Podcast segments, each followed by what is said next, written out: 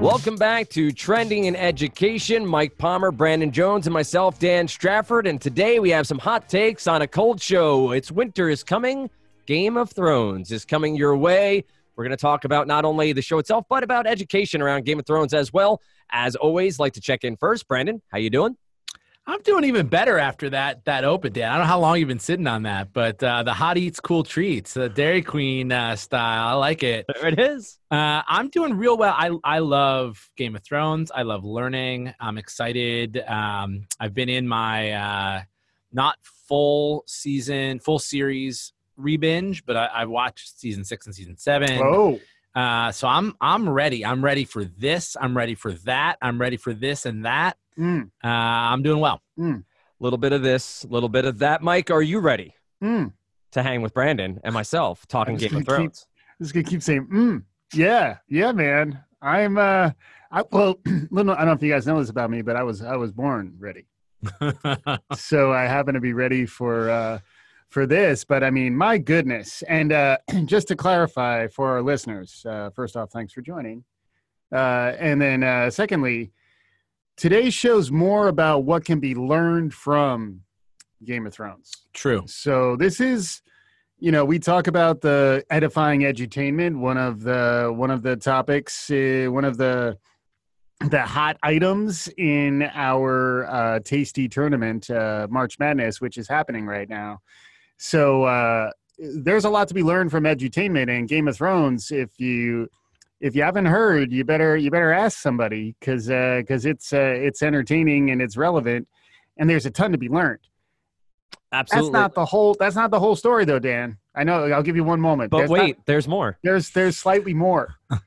we are also going to come back with our final season of the Citadel, where we'll be breaking down each episode of Game of Thrones uh, when it uh, when they actually begin. Uh, so starting right after the first episode of season eight uh, on April 14th. So right about uh, you know April 15th, right around the tax day it's time to get your Game of Thrones on. So so we'll we'll we'll hit all that action. So mm, I'm excited. There it is. And uh, we will talk a bit about the Citadel, the place on this episode, uh, place of learning uh, in the show. For those of you who haven't watched and plan to, there will be spoilers of sorts as we go through here. Uh, so you can listen. We're not going to give away uh, drastic plot lines, but there will be references to the show uh, and things that may come to pass as we talk through. So this is your your warning. Uh, as uh, Brandon, I think, has said, Mike's in the past, uh, or lest you be spoilt.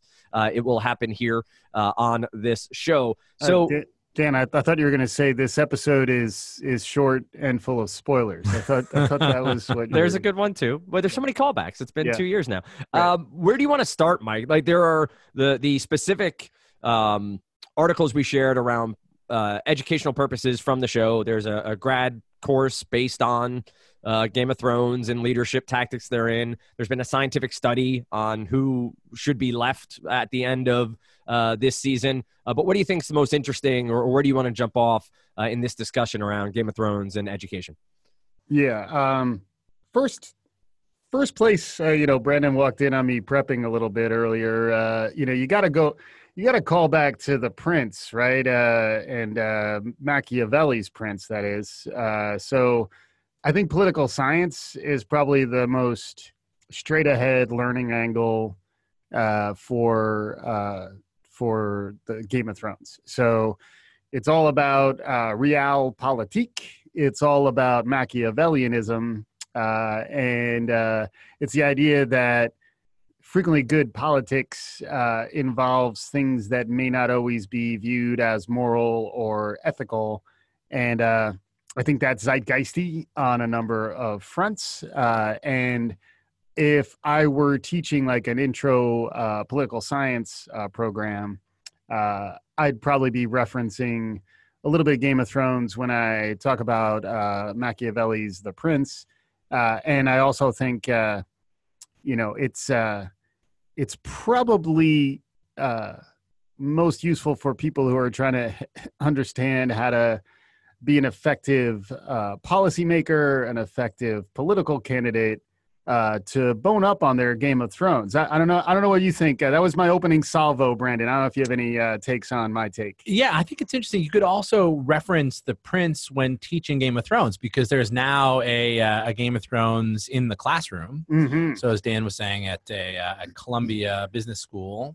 there is now a, a Game of Thrones leadership through Game of Thrones lessons Mhm. uh, class, um, which I think is probably really interesting. It feels a little um, opportunistic, right? Uh, so and also Wait, I think the- time how do you mean? How do you mean exactly? I'm not. I'm not following you, Brandon. Can you? Can you go into more detail on this? Yeah. Are are you are you're just being funny, Dan? I, you have to being give funny. me like you have to spoil me when you're trying to be funny, so like I can I can react appropriately. Um. So and the professor, I, I think it's the, the same professor, Bruce Craven.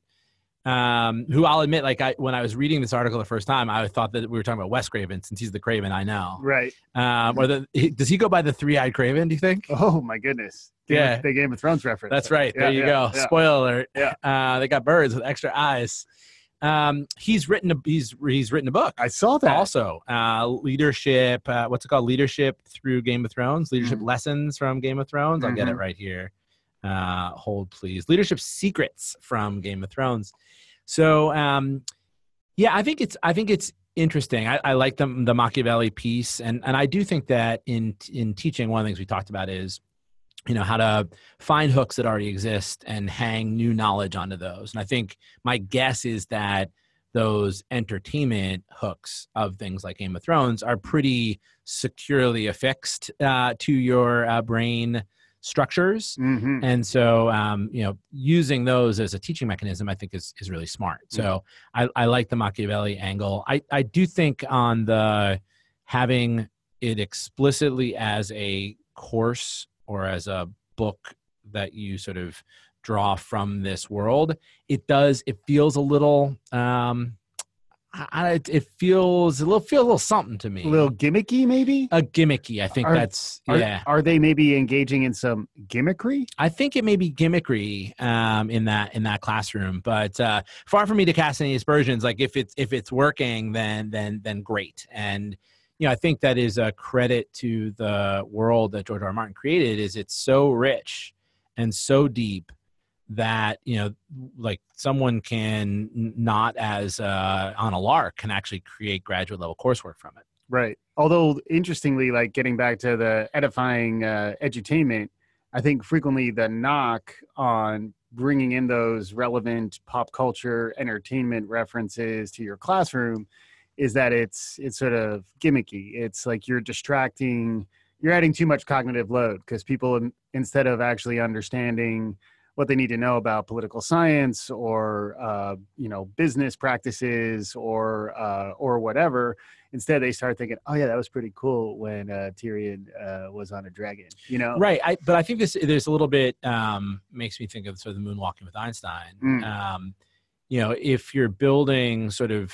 if if in your memory palace you can find things that are um, you know the, the the imagery of them is really compelling to you you know I, I think that's probably what we're trying to do here with with this. I think that it does border uh, in in not super deft hands i think it does border on gimmickry.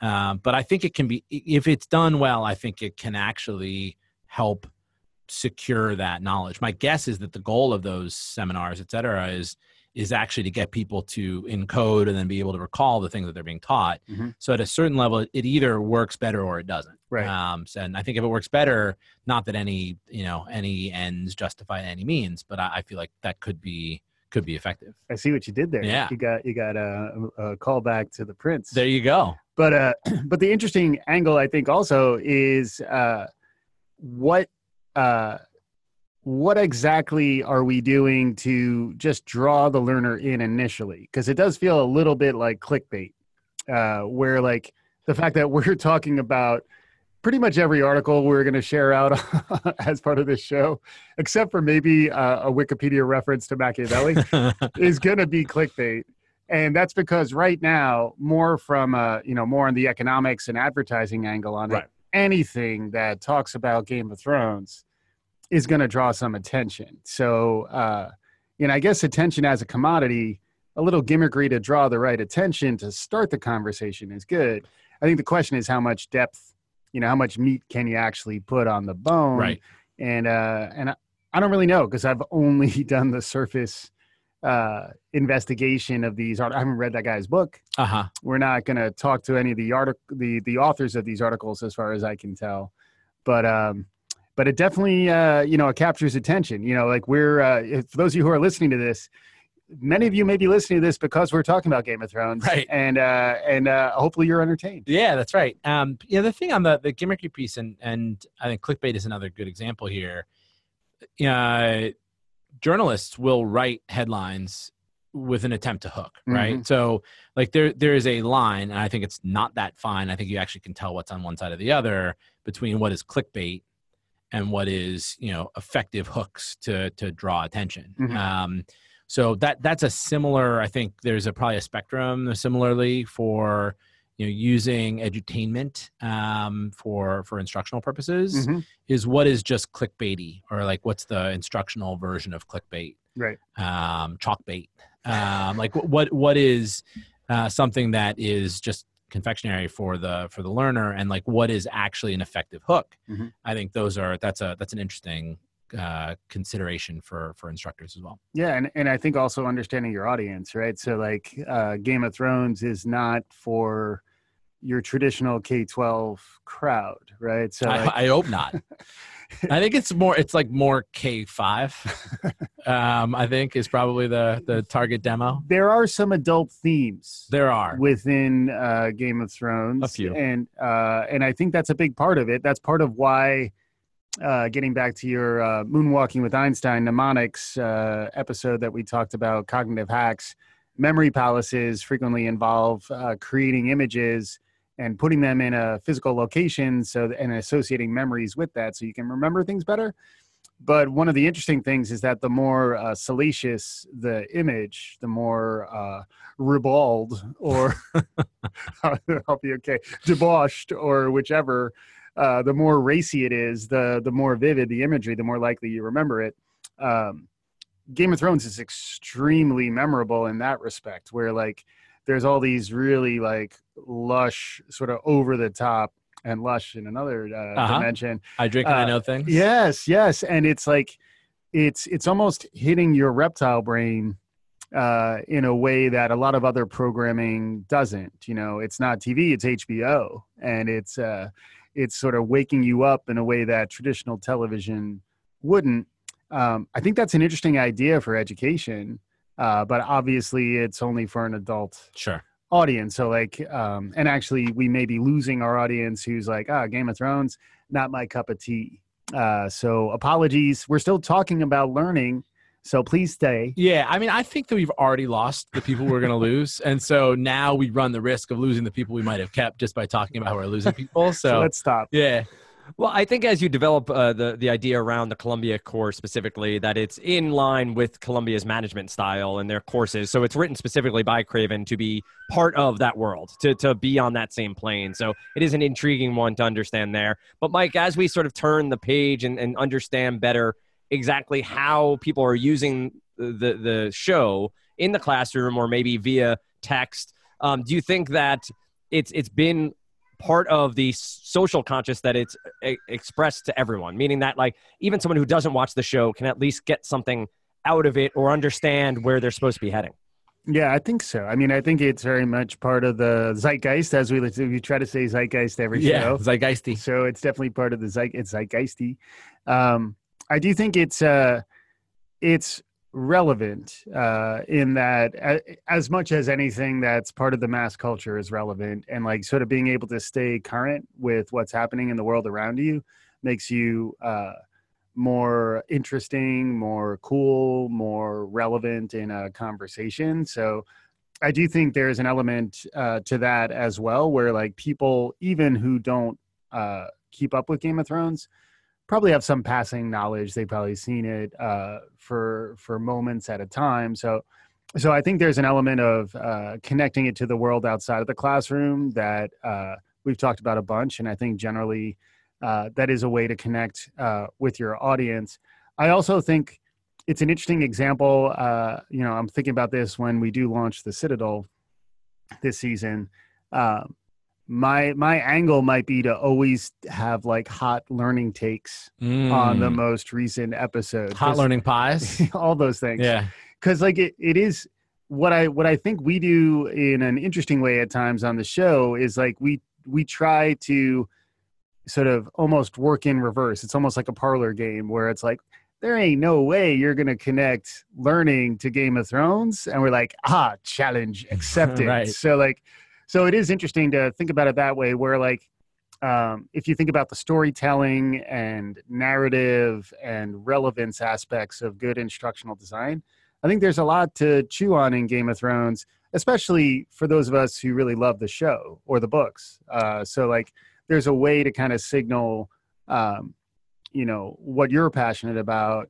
And then um, I got to imagine reading all these books as a teenager is probably not good for you. I don't know. I don't know what you guys think. Yeah, I think I think net good for you. I mean, it's like I don't know in the five books. We'll see if Winds and Win- Winds Winds of Winter ever hits the shelves uh, or digital shelves, but it's probably like 4,000, 3,500 pages, something Mm. like that. So I I think generally when you read four thousand pages, that's probably net good for you. um, even if the content is a little ribbled. I mean, I think for the for the right audience, not right for an eight year old, but you know, for whatever an eighteen year old, um, I think certainly the content is appropriate, and especially in the written form and net positive. Yeah. Um, I think just also on the the Game of Thrones to, to the question that Dan asked, um, you know, there are Game of Thrones watchers and non watchers, and and you know, we want to be diverse and inclusive in this podcast, and you know if you have if you are not a non game of thrones listener who has not yet ba- bagged this podcast episode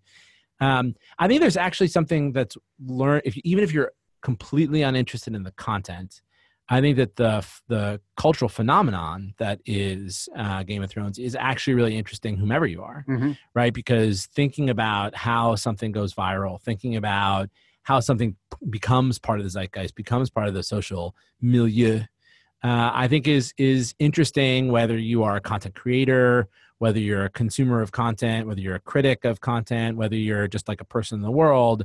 I suppose you're one of those or more of those things, no matter who you are, depending on how you define content. We all consume some content. Mhm. I think that's um, there's a there's an int- interesting cultural piece to it too. So even if you're not watching, you are you're part of the phenomenon in as much as it exists around you, whether or not through you. Right, right, and I, and I also think like it's about to end. You know, Sure which is. which which is interesting on a number of. I'm gonna pour some Arbor Gold out for that. Like that is that is that is sad news. It is sad news, but like with its passing, I've heard folks talk about the end of appointment television as well. Because, like, you know, if you think about Netflix and you think about um, the way uh, Stranger Things season 3 Mhm. uh, is about to come out, that whole season is going to get dropped on Netflix, and many folks are just going to set aside a weekend uh, and power through it. And that's a very different viewing experience than uh, what you get with Game of Thrones.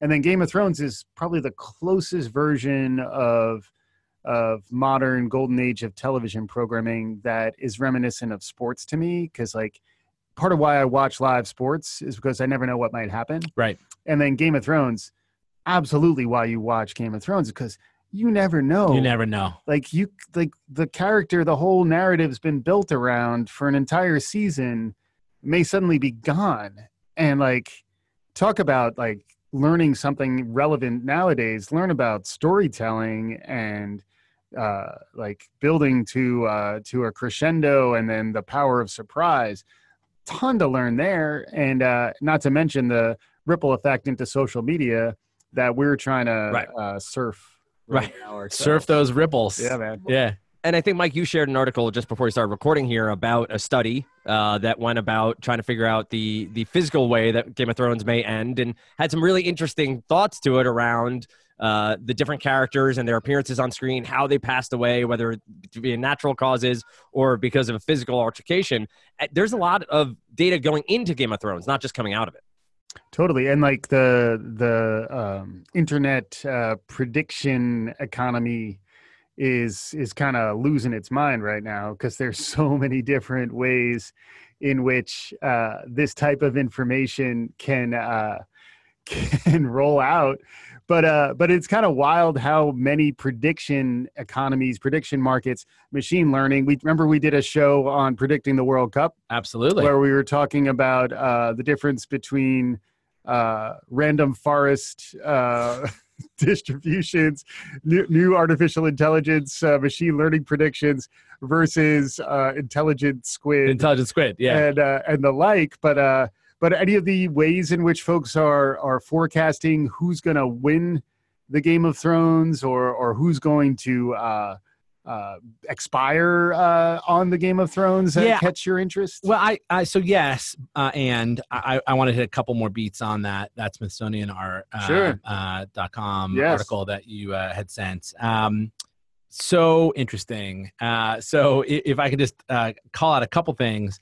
So this was uh, ca- a catalog of all of the characters and who has died and how they died. yes. Uh, so they they list they li- have listed 330 important uh, in quotes characters. Right. These are just to be clear. These are epidemiologists These are epidemiologists Who from Australia. who study uh, mortality rates and other diseases and such. Yeah. And they're using their practices uh, based on the the plot lines of Game of Thrones. That's right. In fact, they um, when they did classify them, they used this uh, alphanumeric death code based on the International Statistical Statistical Classification of Diseases and Related Health Problems. So Uh-huh. they used something from industry right. to apply it to this. Um, I, that I, I couldn't like this more. I, I'm trying Oh to like this more, and it's just impossible because Yeah. I like it the most. Maxed out. Um, so uh, th- through this analysis, and, and if you haven't seen Game of Thrones, like spoiler alert, just as a general part of the the oeuvre here, um, that uh, a lot of people die. Yeah. So fifty six point four percent of the people have died. Wow. That seventy three point seven percent of those are caused by injuries. Yeah. They've only uh, shown two natural deaths depicted in the show. I was trying to remember them, Yeah. but I couldn't. Um, I think Maester Aemon. Mm, yes. He he passes peacefully in the night. Right. Um, Maybe like the old dude in the Night's Watch. that's the that's the dude. Oh, like you said. Yeah, Yeah. yeah. I think that the natural the natural passings often involve old dudes in the night. That's probably true. Um, so, uh, but uh, that was also interesting. So they classified them as uh, as either highborn or lowborn, and Yes. then their their occupation. I like this. oh my God. silk collar jobs and boiled leather collar jobs. So good. So they use this that this is like this is the the whole point of the show here is that that this this um uh space that that world that George R. R. Martin has created is interesting enough that you can apply something like epidemiology to this space and one it's it's fun hmm Two, it gets people talking about friggin' epidemiology. Right. Right. So like you if, if you're an epidemiologist, you know what you want people talking about Right. is your work, Right, right? right. So I think it's I think it's great. Yeah. And I mean, I'll talk Ebola as much as the next guy. Yeah. but like this is a more entertaining way to learn like if you're just learning epi- epidemiology for the first time and you happen to be a game of game of thrones stir uh this is going to resonate even more Yeah. So it was interesting. Um, and I'm, we're basically just reading this article, or I am to, to y'all. You can check it out as well. But just the the their um, uh, insights from the from the data. These are all based on the data. The end is pretty big here. A lot of people die. Is that highborn people who switch alliances Yes. or switch houses or whatever, go from a house to the Night's Watch, etc., are the most likely to survive. Yeah, and the- far and even more so the ladies and more so the ladies. That's right. So they they peg then Sansa and Arya Stark as the two most likely to uh, to survive based on that, and then not too far behind them are Jon Snow and Bran. and Bran and I no and Tyrion too, And right? Tyrion. Yeah, those Yeah. three. And then the one it didn't look good for Daenerys though, based on this analysis. Although she is highborn, but she is not switched houses. She's Yeah. a highborn woman, so she's got two Yeah. of the factors. just switch a house. her risk factors are low. Like you know, she's not a smoker. You know, she's doesn't have a history of heart disease. So I thought that was interesting, and and then uh, maybe if, if I can just take us to Please. one one additional one. I, there's so like the odds on this. Oh my god. the odds making. They're Yes. like you know there are are places where you can place bets. Correct. uh, like legitimate houses of uh, of bet bet making. Yes. Um, where you can uh, bet on this. Um, and uh, there's from there's there's uh, odds to survive the season, Right. or I guess there's the odds that they will be the first character who doesn't survive the season. Right. There are odds who will rule at the end of uh, season eight. Right. Uh, I, there's like all these, you know, in basically in all these different spaces, whether it's in the classroom or in the, you know, at, at your sports book, like there are there's places to get Game of Thrones action, which I And- think is pretty cool. And and I think the real interesting action though, because if you play the Game of Thrones, you either win or you die. That's right. And uh, Or you have a third alternative that doesn't scan as well. exactly. But if you talk about who wins, I think that's probably the most interesting action. Uh, I Mm. mean, you the, the sharps, the people who got the angles, you could probably make some uh, clever bets and win a little bit on the sides. But the thing that people are going to get excited about, I think, are saying who is going to be sitting on the Iron Throne at the end of season eight. And uh, there's some interesting, Uh, I was gonna say, yeah. interesting action there. Yeah, Dan, what what you got? Well, there's just a wide range, and I think one is no one too. I think one is the you know there's one that's the field, meaning everyone that wasn't mentioned as a specific uh, player, and then I believe they also have that no one is uh, Right. that it all just blows up and and the world uh, ends at the end of of the final season. There's also Game of Thrones fantasy. Uh, opportunity where you can draft different houses and follow it that way and get points for certain actions, certain battles. Um, but they're trying, and I think that's the interesting thing that I was trying to get into with the the science study is it's sort of leaning into Game of Thrones and using it to teach, but also pulling out from Game of Thrones things that we can study and learn and get involved in that environment. I think Mike, know you, what it- made what was that? Go ahead, please. Oh, I, I, you made the point about Tolkien, and I'm a I'm a big Oh, Lord yeah. of the Rings uh, person. I actually took a course in college, speaking of the one at Columbia, called Philosophy and Man, that was based solely off of the Lord of the Rings trilogy. Right. And so it was an interesting idea to see this here as well. I took a lot out of that course more than the books and the, and the analogies and the metaphors we were able to pull together from the the world created. And whether or not George R. R. Martin finishes the final book and finishes the story, HBO clearly is in some hmm. way, shape, or form. So we're getting this sort of closed in world, and you hear the phrase art imitating life or life imitating art. There's a lot of things in this show that just resonate with people and resonate with the way we interact. And and I think even the odds here you you, you have the people you're rooting for. You have the people that you expect to be there. Uh, and you make the joke about the sharps. Maybe they they take the heart and the bias out of it and make make the choices they want to make. But it's just been such an experience Yeah. that I think speaks to a lot of people. I did want to ask Mike one question of you uh, and Brandon feel feel uh, free to chime in here about the Maesters and about the uh, the Citadel itself and about the the books of learning. And we spent pretty much the entire season with Sam and Gilly uh, there in the Citadel studying the books. Is it your belief, Mike and, and Brandon, you too, that all of the history of Westeros is available to us there in the Citadel, and thus the story's already been written? Uh, that that's a theory I've seen, and sort of talks to the entirety of the uh, history here, and history as a subject, and history as a teaching moment. Do you think it's all there, or do you think this is still being written as we're watching it? I'm not sure I fully understand the question, but I, but I have heard uh, folks say that that basically Sam is the writer and that Right. you know he's sort of documenting the history of Westeros and that ultimately what we're reading is written uh, by by him or from his perspective. Right. I, I think that that you know Brandon is more of our our genuine maester uh, when it comes to understanding the the intricacies of uh, Westeros and Game of Thrones. But I think one thing that you, that uh, you got me thinking about here, Dan, uh, and the epidemiologists. Um, nice band name, by the way, Dan, and the epidemiologists. but um, is that uh, using works like uh, Game of Thrones or like Lord of the Rings as a data set. And then using that data set to try to figure out where the story is going. I think it's an interesting idea because I think there's a point at which you might start to get inside our George R. R. Martin's mind, but then I also think, unlike the data sets that you typically uh, draw from, he's trying to surprise you. So, like, I don't know if it would actually work, but it is interesting if you think about world building and uh, you know sort of you know tolkien i was talking about more as it relates to uh, duolingo's course on uh, high Valyrian courses on high Valyrian and dothraki uh, Tolkien famously, uh, you know, invented uh, Elvish Yep. and uh, and a Orcish and a bunch of other languages, and he was um, he was a philologist. You know, like he was a professional uh, studier of language, uh, and uh, yeah, I mean, I. I, Dan, uh, Brandon, I will defer to you. I think you are you are like chief Westeros maester here. So, uh, so I've consumed a lot of Westerosian content, so Yes, yes. um, so I, I'll I'll gladly wear the chain. Um, yeah, I, so uh, to to Dan's question, I I mean, there's probably history that happened that went unrecorded. So you know, in both like times like the Children of the Forest before the First Men, like I'm not sure how much like what a what a written tradition they had.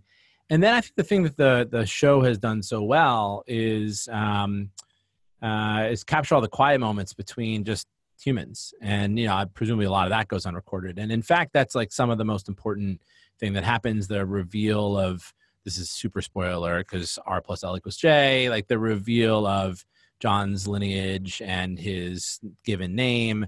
Um, like that is in a quiet moment that, in fact, actually went unrecorded, except by um, the three-eyed raven. Mhm. Um, so I, I think I think no. I think the interesting story um, is uh, about Sam as the the writer of what we're watching now.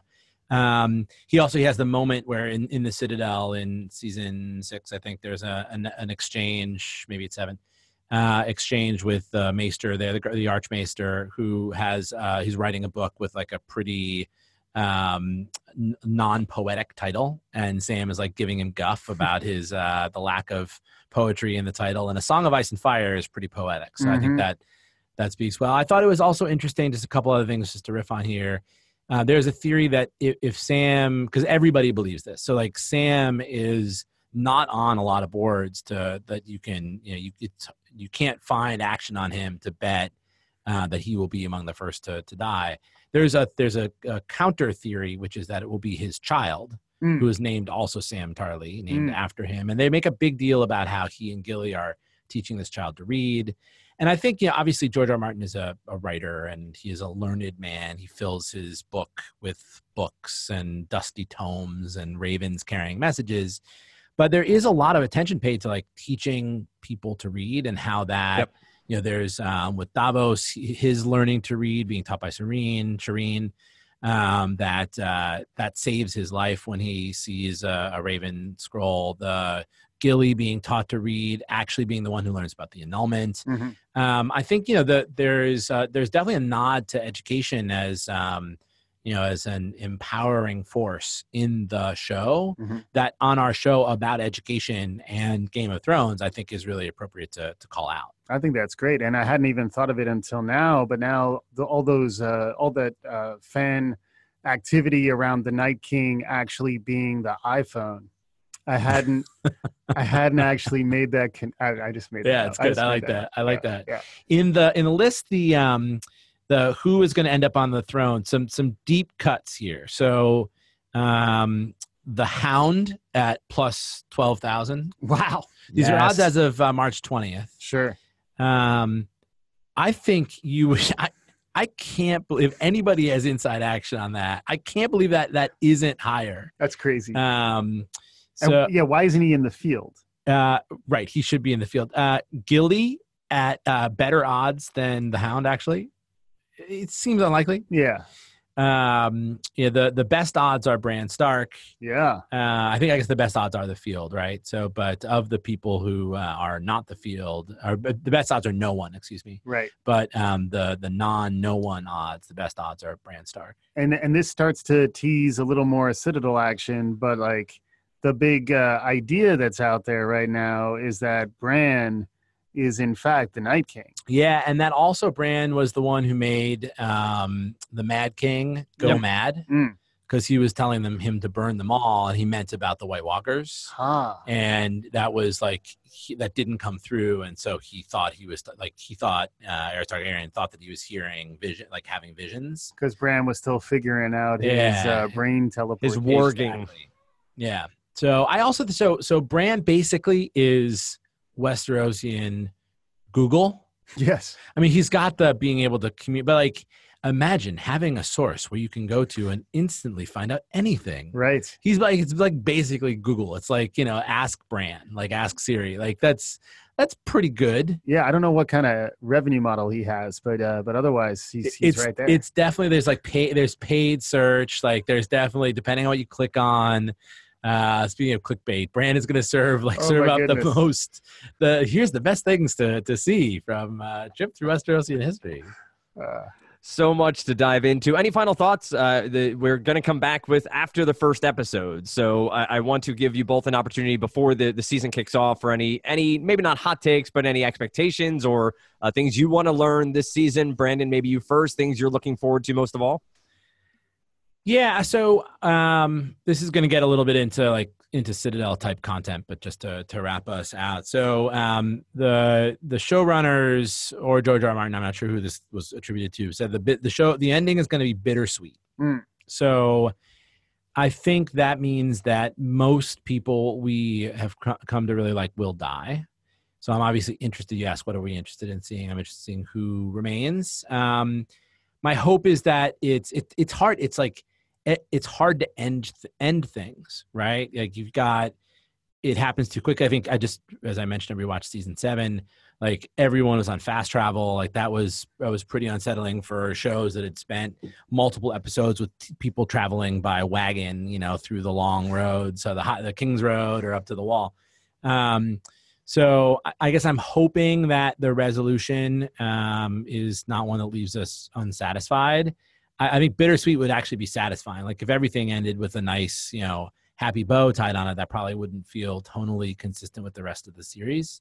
But um, I hope it, it doesn't feel cheap or gimmicky Mhm. uh, or rushed. And that's, I guess, the thing I'm I'm most concerned about.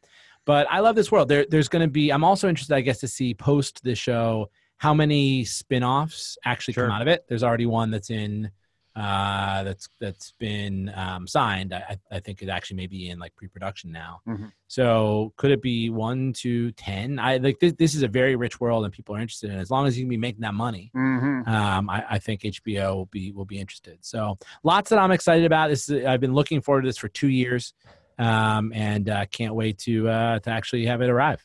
Yep, and we'll uh, talk about it on the Citadel. And it does remind me a little bit of The Walking Dead with sort of this world they've created and trying to get the spin offs going. I know Walking Dead has a couple of movies and, and some other shows. I'm sure Game of Thrones will be doing the same. Mike, how about yourself? Uh, no, I, I, when you said it's a rich world, uh, I was about to say, you got that right. Uh, in that uh, people are making a lot of money off of this, so like I imagine it's gonna stick around, and uh, you know it won't be the same. So I, I do feel like this is this is really like a milestone moment, uh, and I do think as a trend spotting show, you know, we talked about education 2020, like the world will look back on this year and think of it as a different time. And I do think part of that is going to be driven by remember when Game of Thrones was at the height of its powers? Remember when that series ended? It's the way people look back on uh, the last episode of MASH or Who Shot JR. And uh, that in and of itself is starting to wind down. So, like, I would say, uh, try to hold off on your own uh, bittersweet nostalgia until afterwards and just lean into the experience. Uh, Don't stop believing. don't stop believing. There you go, Sopranos. But uh, but yeah, I mean, uh, and uh, I'm I'm I'm really excited it's finally back because remember how into it we were uh, two long years ago, and uh, you know, good news is we're still here and we're still covering it. So uh, so uh, be on the lookout for the Citadel, and uh, looking forward to digging in more. And that's going to do it for this edition of Trending in Education. Thanks so much for listening. Plenty still to come, as Mike was just saying, around Game of Thrones. We will have a weekly Citadel episode recapping what happened and what we see moving forward. And we'll loop in education and learning wherever we can, of course. But next week on Tuesday, we have a brand new Trending in Education. We're going to look at our March Madness finals and we're going to crown a winner. We look forward to that. We look forward to the extras that are coming your way as well. Follow us on Twitter at Trending in Ed. Of course, the same on Facebook or find us at trendingineducation.com. Until next time, thanks so much for listening to Trending in Education.